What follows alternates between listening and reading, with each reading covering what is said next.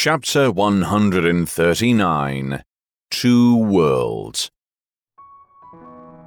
Before departing from Mount Longhu, Xu Fengnian crafted 3 plaques for the temple, utilizing old peach wood from the mountain.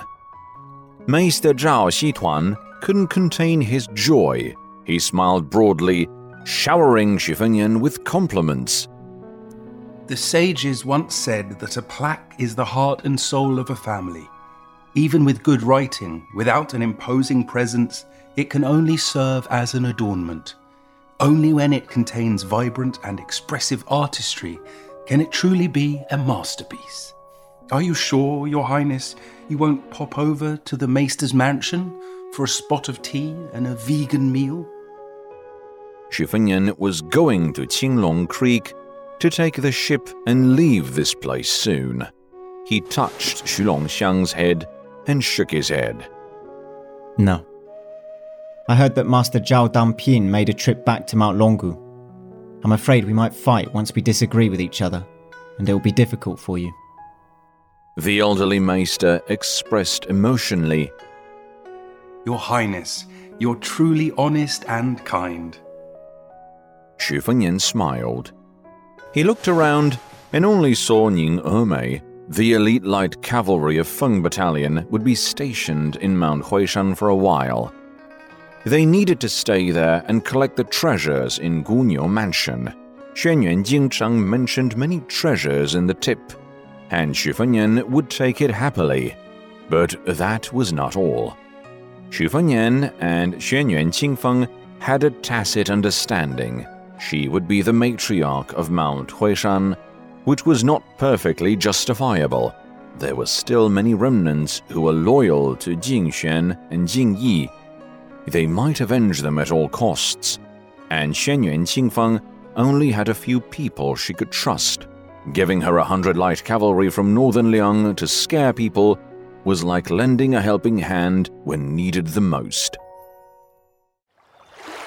Xu Fengnian boarded the ship and sailed out of Qinglong Creek. Xu Longxiang and the old maester saw him off on a raft until they reached Longwang River.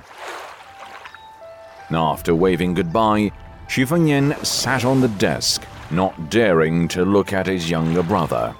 Xu Fengnian leaned against the railing of the ship, took out some hawthorns and had one. It was a bit sour.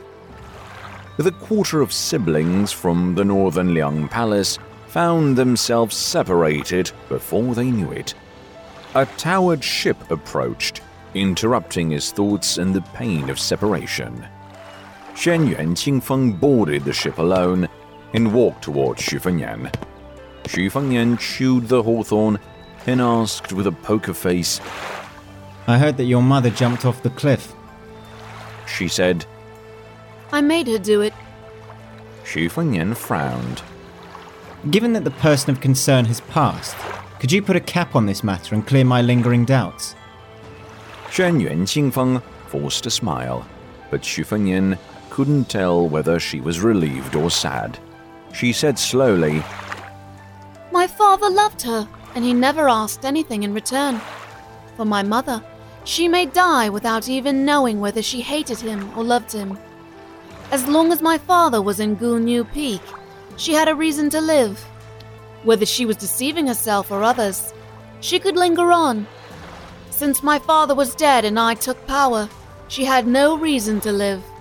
As her daughter, it is better I say it out. Xu Fengnian shook his head and said, That makes no sense.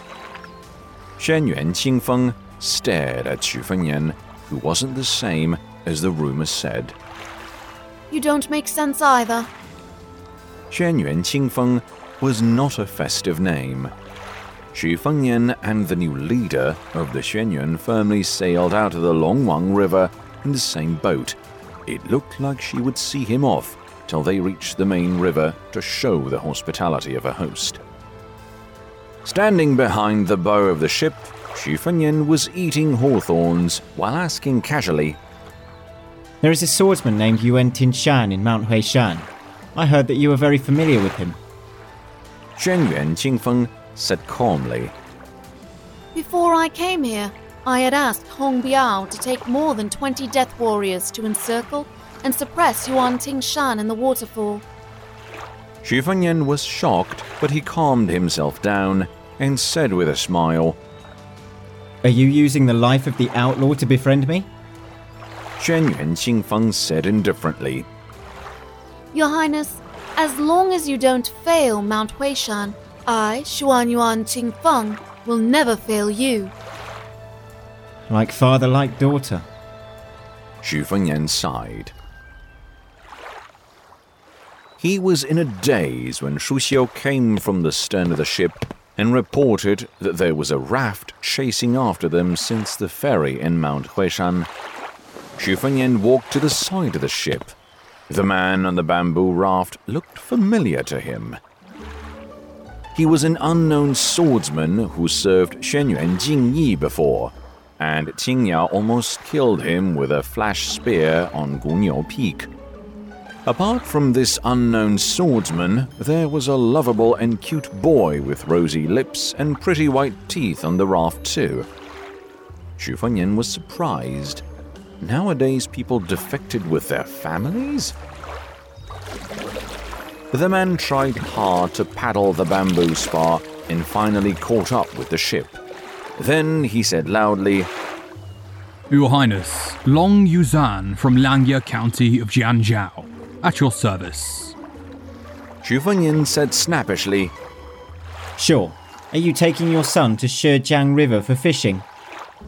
Obviously, it was his weak point, and he was utterly discomfited. Long Yushen explained, "Your Highness, I left in a hurry, and I don't know how this boy got on the bamboo raft. I don't know him at all." Unexpectedly, the boy with the fine features called him Dad, and all his previous efforts wasted. Long Yuxian turned to look at the innocent boy at his feet and said angrily, "I am not your dad. You can be my dad, all right?" The boy burst into tears. "Dad, Mom died early. Don't leave me alone." Long Yuxian almost went mad with anger. He did date many beauties, but he never slept with them. How could he have a son? Xu Fengnian said to Long Yuxian, who was on the bamboo raft, "If you want to prove he's not your son, it's simple. Kick him into the river, and you can get on the ship." Long Yuxian was stunned. Xu Fengnian waited in silence. If Long Yuxian kicked the boy into the river, Li Chunggang could save the boy. Even he and Qingya could save him, and there was no point for this philanderer to get on the ship. Even if he did, he would die. But Long Yuxian smiled and said, "Farewell, Your Highness." Long Yuxian slowed down and fell behind. Xu Fengnian's eyes widened when he saw Long Yuxian give him the finger before turning around and fleeing toward Mount Huishan at full speed. Xuanyuan Qingfeng turned her head and tittered. She didn't like Long Yuxian before, but what he did today was bold and true, which made her a little impressed. Xu Fengnian smiled and said, "He's got guts. That calls for a reward." Xuanyuan Qingfeng was afraid that he wanted to kill Long Yuxian, so she said in a low voice, "It's not easy for a ship to turn around. The bamboo raft will land soon. If he flees into the dense forest of Mount Longhu, it will be difficult to find him." Xu Fengnian didn't say anything. He thought of another world where there was no god of sword who practiced Ophiotavus, nor Wang Mingyin, the forefather of Mount Huishan, or the sage immortal on earth. There was only an old servant with a lame horse, timid bandits, a wanderer with a wooden sword, and a foolish beggar. At that time, the only thing they wanted was to have enough to eat and wear. He still remembered the wanderer with a wooden sword had a unique cooking skill. He made noodles with yam and sesame oil. The yam was smashed and the flour was sieved. He steamed them in a bamboo steamer and fried with sesame oil. Xu Fengnian had never had such delicious food ever. Every time he had to fight hard to get it. They fought and wolfed down. After that, they were exhausted and lay down on the ground, bragging and having a great time. That was another world. Among the two worlds, Xu Fengnian preferred the one with Wenhua in it.